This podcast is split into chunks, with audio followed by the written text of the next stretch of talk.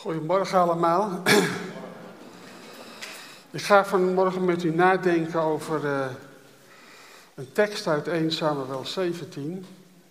Daar zegt Goliath, geef mij een man die met mij vechten kan.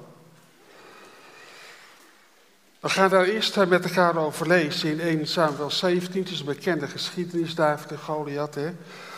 We komen hem in elke kinderbijbel tegen.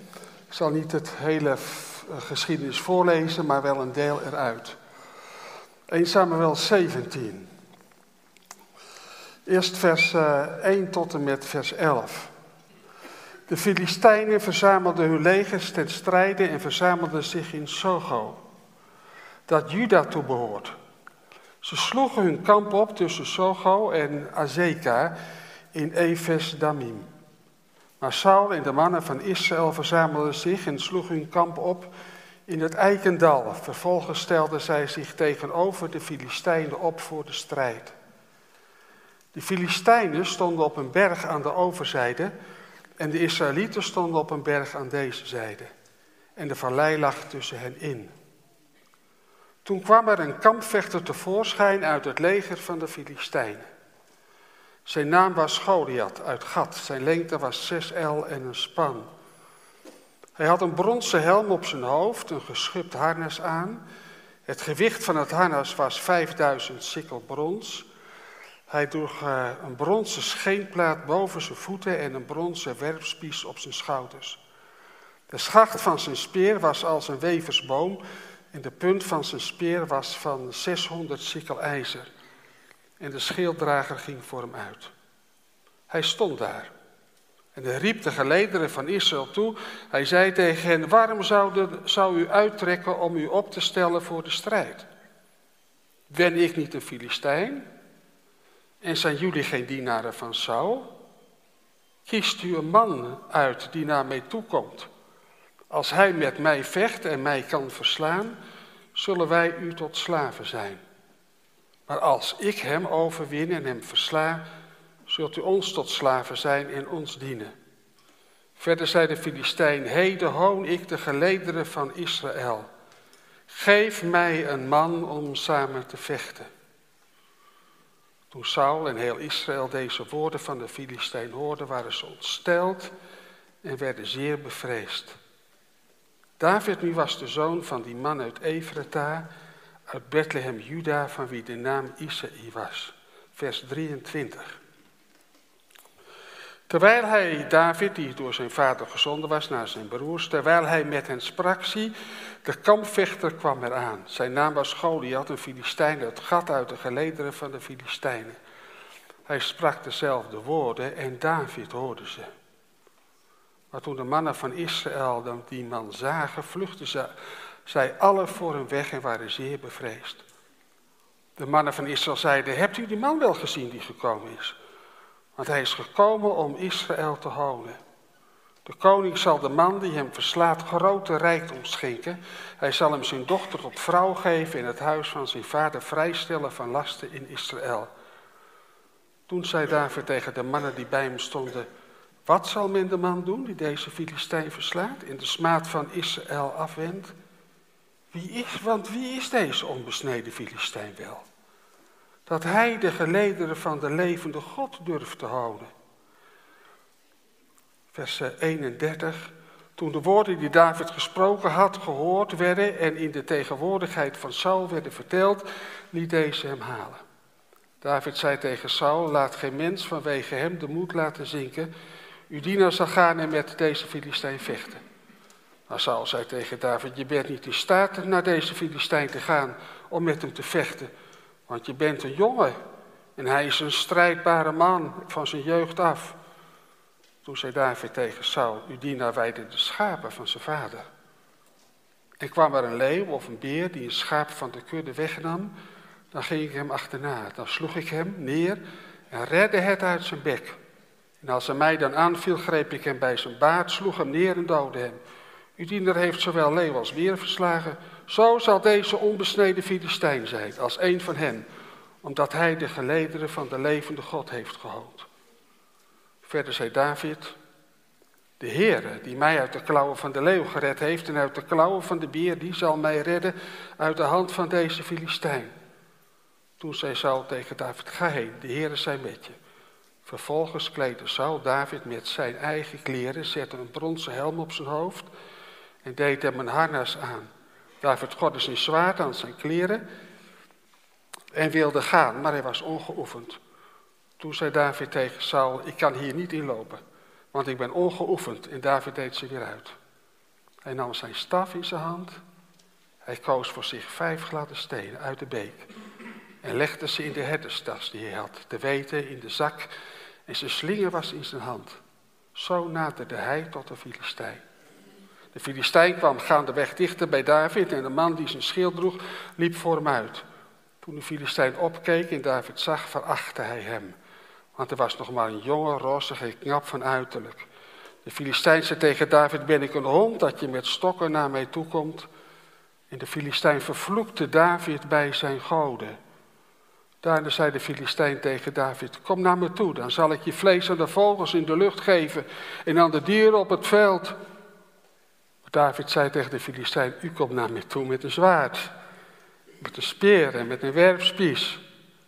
Maar ik kom naar u toe in de naam van de Heere, van de legermachten, de God van de gelederen van Israël, die u gehoond hebt. Op deze dag zal de Heere u in mijn hand overleveren. Ik zal u verslaan en uw hoofd van u wegnemen. Ik zal deze dag de dode lichamen van het leger van de Filistijnen aan de vogels in de lucht geven en aan de dieren van de aarde. En heel de aarde zal weten dat Israël een God heeft. En deze hele gemeente zal weten dat de Heer niet door zwaard of door speer verlost. Want de strijd is van de Heer. Hij zal u in onze hand geven. En het gebeurde toen de Filistijn opstond en naar voren kwam, David tegemoet en David snel naar de gevechtslinie liep. De Filistijn tegemoet. Vervolgens stak David zijn hand in de tas, nam daar een steen uit, slingerde die weg en raakte de Filistijn daarmee tegen zijn voorhoofd zodat de steen in zijn voorhoofd drong. En hij met zijn gezicht ter aarde viel. Zo overwon, overwon David de Filistijn met een slinger en met een steen. Hij versloeg de Filistijn en doodde hem. Maar een zwaard had David niet in zijn hand. Daardoor snelde David naar voren en ging bij de Filistijn staan. Hij nam die zwaard, trok het uit zijn schede en doodde hem hij hakte zijn hoofd ermee af. En toen die Filistijnen dat zagen, dat hun heel dood was, toen vluchtte zij. Geef mij een man die met mij strijden kan. Weet u, we leven in een tijd waarin er zo ontzettend veel gebeurt in de wereld. Ook gebeurt op het christelijke erf en ook gebeurt in ons eigen leven. Als we kijken naar wat de regering allemaal wil, wat de scholen moeten leren over huwelijk en over transgender en allemaal door, enzovoort. Het lijkt wel of alle christelijke waarden worden op dit moment aangevallen. Er worden mensen voor de rechtbank gesleept als ze opkomen voor wat de Bijbel zegt. En het lijkt wel of we te maken hebben met allemaal reuzen die op ons afkomen. En het gaat nog niet eens zozeer alleen om het christelijk erf, je zou ook kunnen zeggen, alles wat in de wereld gebeurt. Kijk, kijk om je heen, kijk naar de branden, kijk naar de overstromingen. Kijk naar wat er in Oekraïne gebeurt, kijk naar wat China wil doen. Het zou je toch allemaal vreselijk bang maken. En ik zou dat allemaal willen samenvatten eigenlijk onder één noemer, onder reuzen. Reuzen in ons leven. Je kunt een kind zijn, je kunt heel jong zijn, dan kun je ook al reuzen hebben. Je moet naar de tandarts, er moet een gaatje geboord worden of een kies getrokken worden, die is al een reus voor je. Kan zomaar. Je moet examen doen, dat kan al een reus voor je zijn. je moet, uh, het werk kan een reus voor je zijn. Er kunnen zoveel verschillende dingen in je leven zijn waarvan je zegt, ja, ik kan ze eigenlijk niet aan. Ze groeien mij boven het hoofd. Dat is letterlijk een reus, hij groeit je boven het hoofd. Goliath was eh, ruim drie meter lang. Daar zag je echt tegenop. Alleen degene die niet tegen zo'n reus opziet, is degene die heel hoog van bovenaf op zo'n reus neerkijkt. En we zien hier twee grote verschillen. Er komen twee kampen die komen bij elkaar. En de grens van, dat, van dat, dat kamp, dat ligt daar ergens bij uh, Evis Damim. En Evis Damim, dat mag u weten, dat betekent gewoon de grens van het bloed. Bloedgrens betekent het letterlijk. Er is tussen de Filistijnen en er is tussen de Israëlieten een grens. En dat is de grens van het bloed. Er is tussen de dingen die op ons afkomen en die in de weer uit de wereld op ons afkomen, de grens van het bloed. Tussen mij en deze wereld staat het kruis van Golgotha. Er is een grens van het bloed, een grens waar Satan niet overheen kan gaan. Een grens waar hij voor wijken moet, omdat het hem, die grens hem het zwijgen oplegt. En wat zien we nou gebeuren? We zien hier het volk van God. En het volk van God is vreselijk bang voor deze reus. Saul is bang. En heel Israël is ook bang. En er is niemand die durft te strijden. Hoe komt dat? Dat komt omdat ze op een verkeerde manier willen strijden. En David had een andere manier gevonden om te strijden. David wilde de overwinning niet halen met met een speer of met een geweer maar met de Heer. Daar zat het hele grote verschil in tussen David en tussen hen. David had de Heer leren kennen. Misschien wel in de stilte bij het hoeden van de schapen. Maar hij had de Heer leren kennen en wij ook. Want het is niet voor niets dat de Heer Jezus voor zijn afscheid tegen ons zegt, of tegen zijn discipelen, ik ben bij jullie, ik blijf bij jullie alle dagen. Nou, dat is wel een geweldig, geweldig iets. Ik was vroeger maar een klein manneke. En als ik dan op het schoolplein wat gebeurde en iemand die, had, eh, die probeerde wat. Dan had ik bij ons iemand uit de kerk, die was eh, drie koppen groter als ik. En die zei, Bert, is er wat aan de hand? En dan was, was alles voorbij. Als je maar iemand hebt in je leven die voor je strijden kan. Denk daar eens over, heb je iemand die voor je strijden kan? Heb je contact, heb je relatie met God, met de Heer Jezus als iemand die voor jou strijdt? Ik, de Heer, zal voor je strijden en jij zult stil zijn.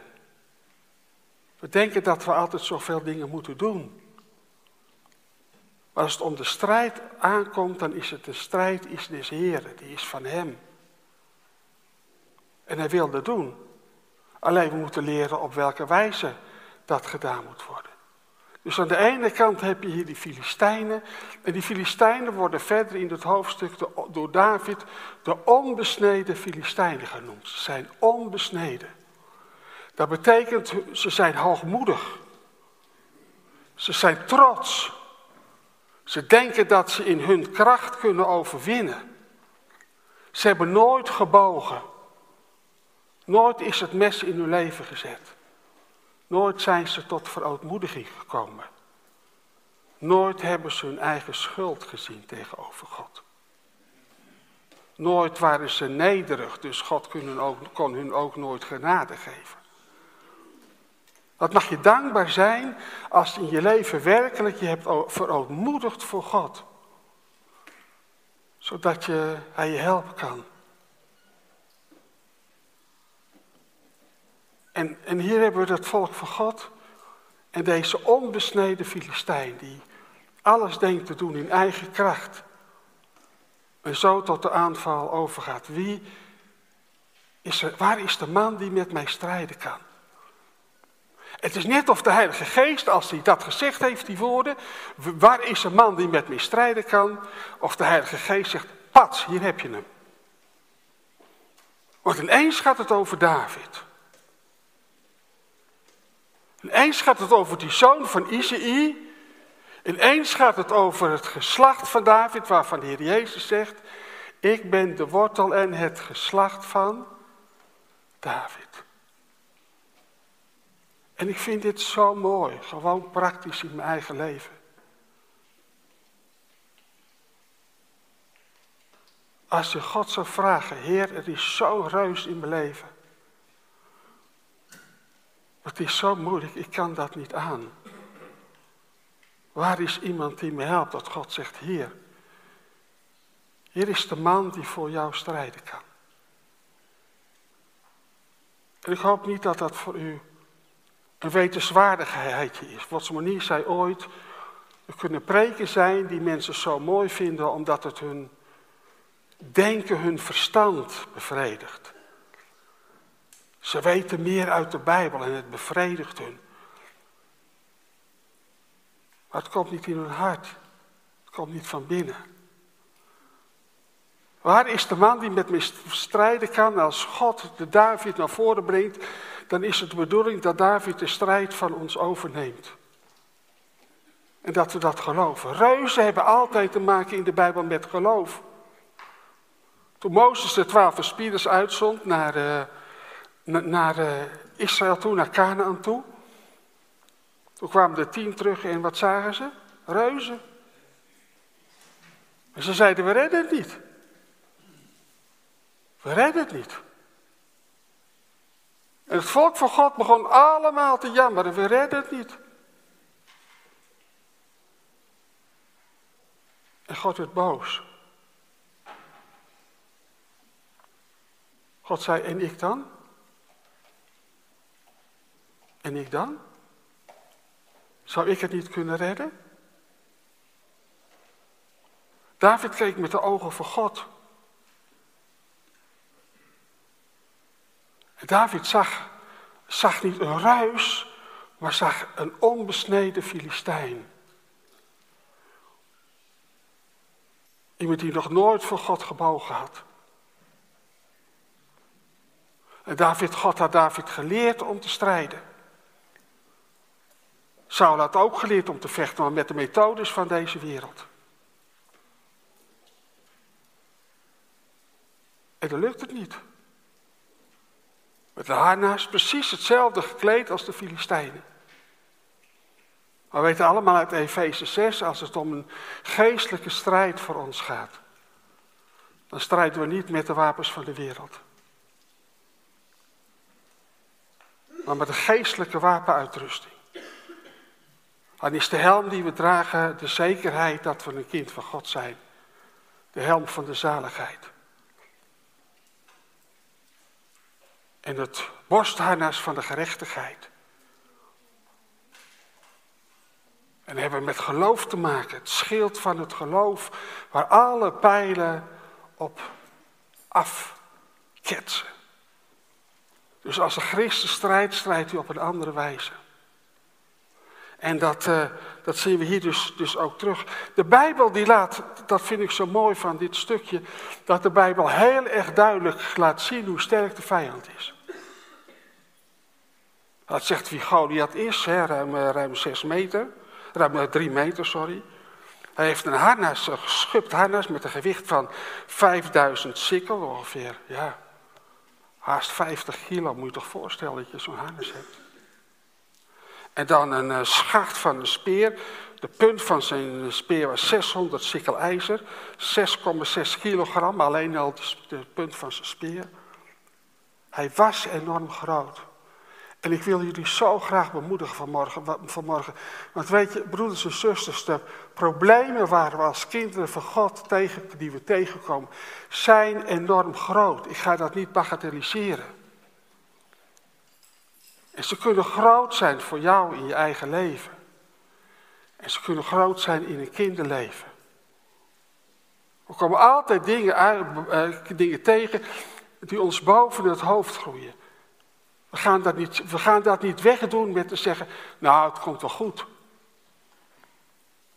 Of God zorgt wel voor je. Of als iemand op een sterfbed ligt, uh, ligt van, uh, nou het komt wel goed. Of als iemand ziek is, het komt wel goed.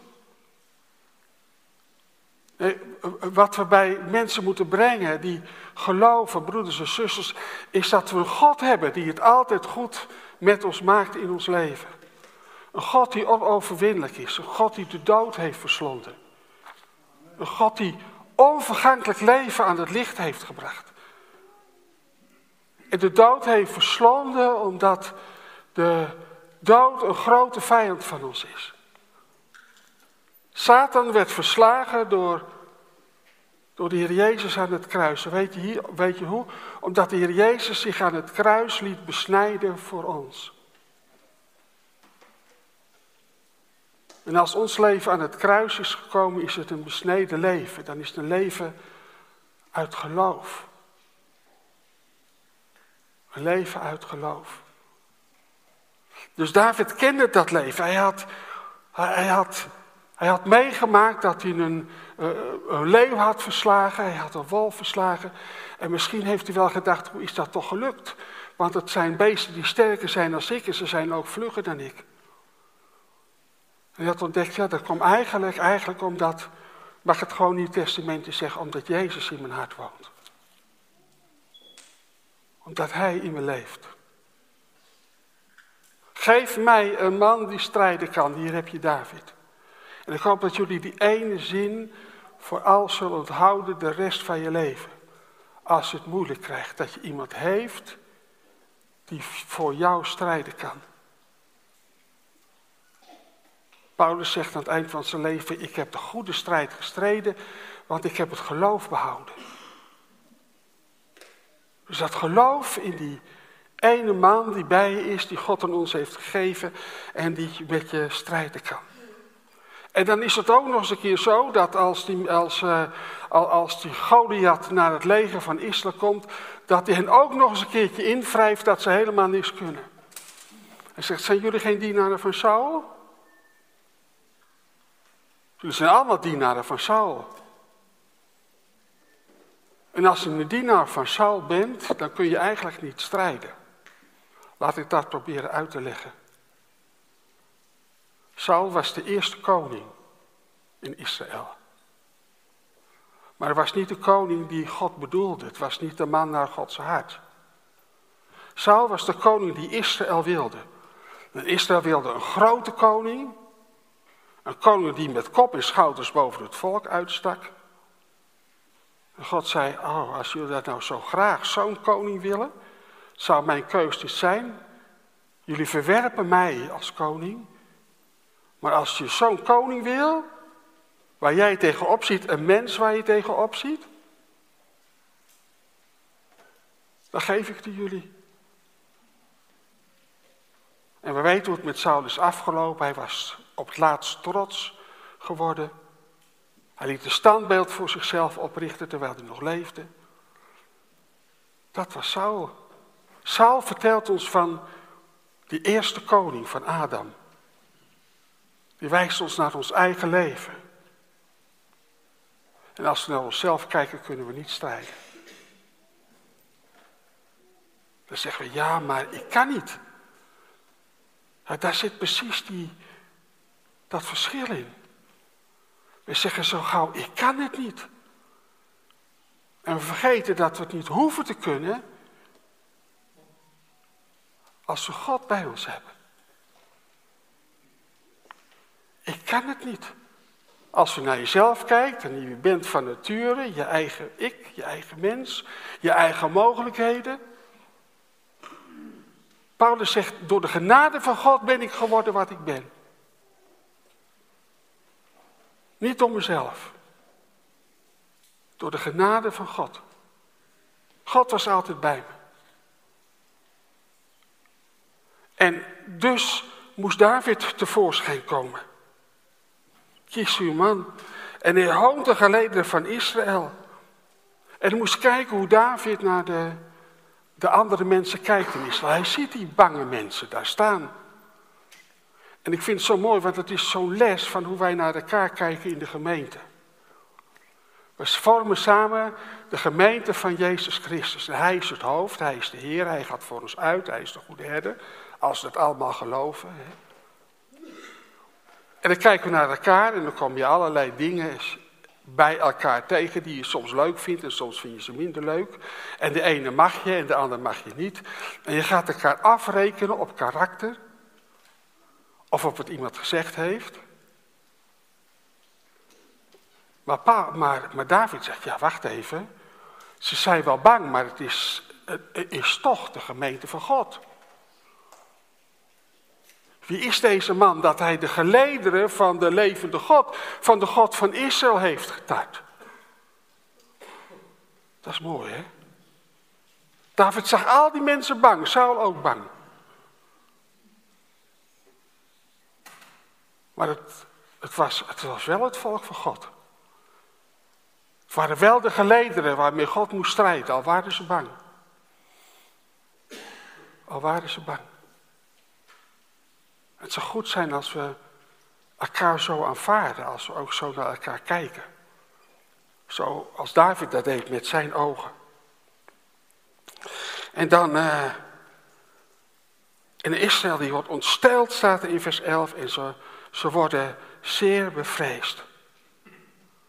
Nou, als David dan daarbij hen aankomt en deze man ziet, en met Gods ogen naar deze man kijkt. En als wij met Gods ogen naar deze wereld kijken, dan zouden we heel anders kijken. Petrus zegt, ik meen dat het in hoofdstuk 3 is van zijn eerste brief. Waarom zouden jullie bang zijn? Ik zeg het even met mijn eigen woorden. Weet je, de wereld moet bang zijn voor jullie. Want uiteindelijk zullen jullie de, de eeuwige erfenis met Jezus Christus krijgen. Uiteindelijk zullen jullie de wereld overwonnen. Uiteindelijk hebben jullie het goede deel gekomen. Laat je dus niet verschrikken, laat je niet bang maken. Laat je niet angstig maken voor deze wereld. Dus het ligt eigenlijk precies andersom. De wereld zou bang moeten zijn voor haar toekomst. Want jullie hebben een geweldige toekomst. Waarvoor zou je bang voor zijn? De grote mond van Goliath, geef mij een man. Nou, en David die gaat, hè. David gaat naar Saul toe. Saul zegt eigenlijk, nou weet je wat, je moet vechten zoals ik ook vecht. Je moet de kleren aantrekken die ik ook aantrek. Je moet het uniform aan doen wat ik ook aan doe. En David zegt, Saul, ik, ik ben niet gewend om zo te vechten. Mijn, mijn, mijn, ik ben gewend om de wapenrusting van God aan te trekken. De Heer zal deze Filistijn geven. De Heer heeft mij gered en de Heer zal voor me zorgen. Dat is geloof. Geloof betekent dat je reus ziet staan van drie meter. Dat je ziet dat deze wereld holt naar het einde toe. Dat je ziet dat God zo in deze wereld bezig is, dat hij deze wereld rijp gaat maken voor het oordeel. Jezus zegt dat deze wereld moet worden zoals in de tijd van Noach. Het is mooi, want Petrus haalt in zijn brieven ook Noach aan. Hij zegt, kijk eens even naar Noach. De geest van Christus was in hem, hij heeft daar gepreekt 120 jaar lang. Geen enkele respons. En toen was het voorbij. Jullie zijn nog met veel meer in deze wereld. Jullie zijn nog met veel meer. Laat je niet beangstigen. De journaals tegenwoordig ook. Het is allemaal dingen om je te beangstigen. Wat mogen we straks nog? Wat kunnen we straks nog?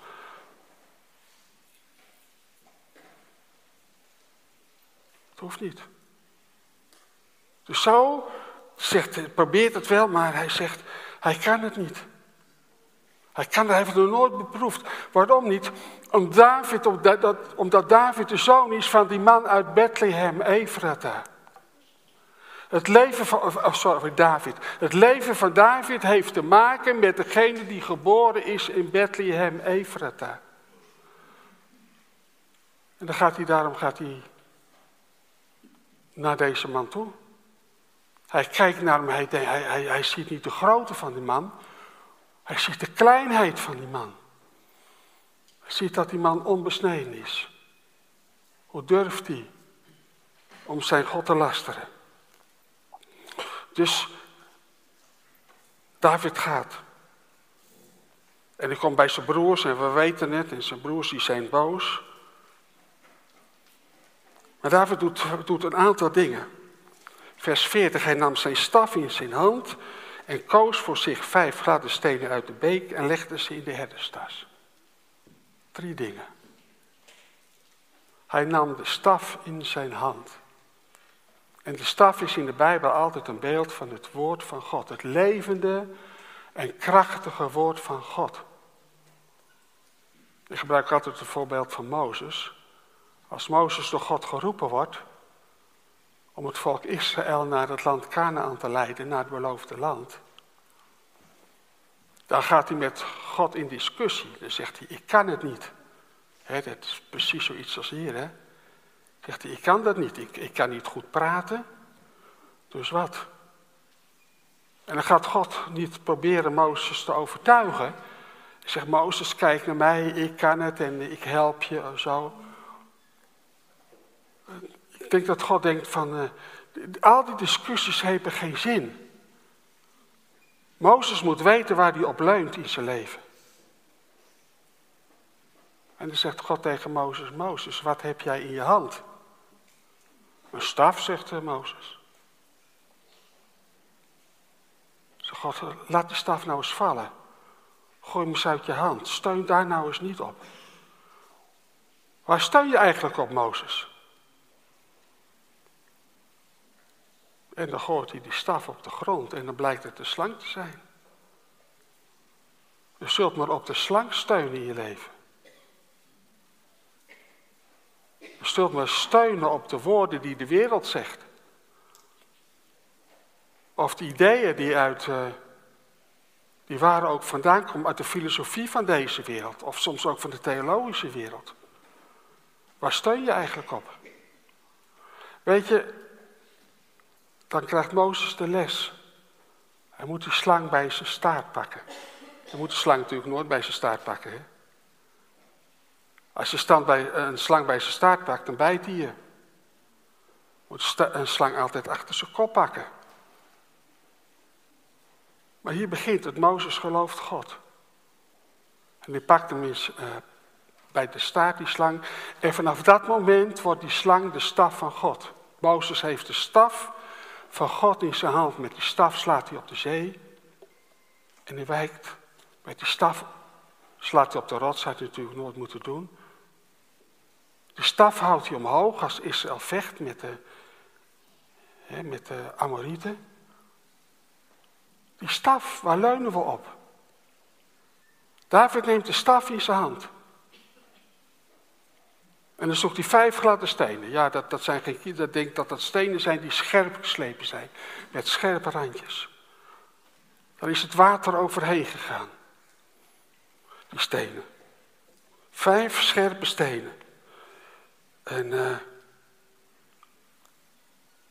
en misschien kent u die stenen ook in uw leven.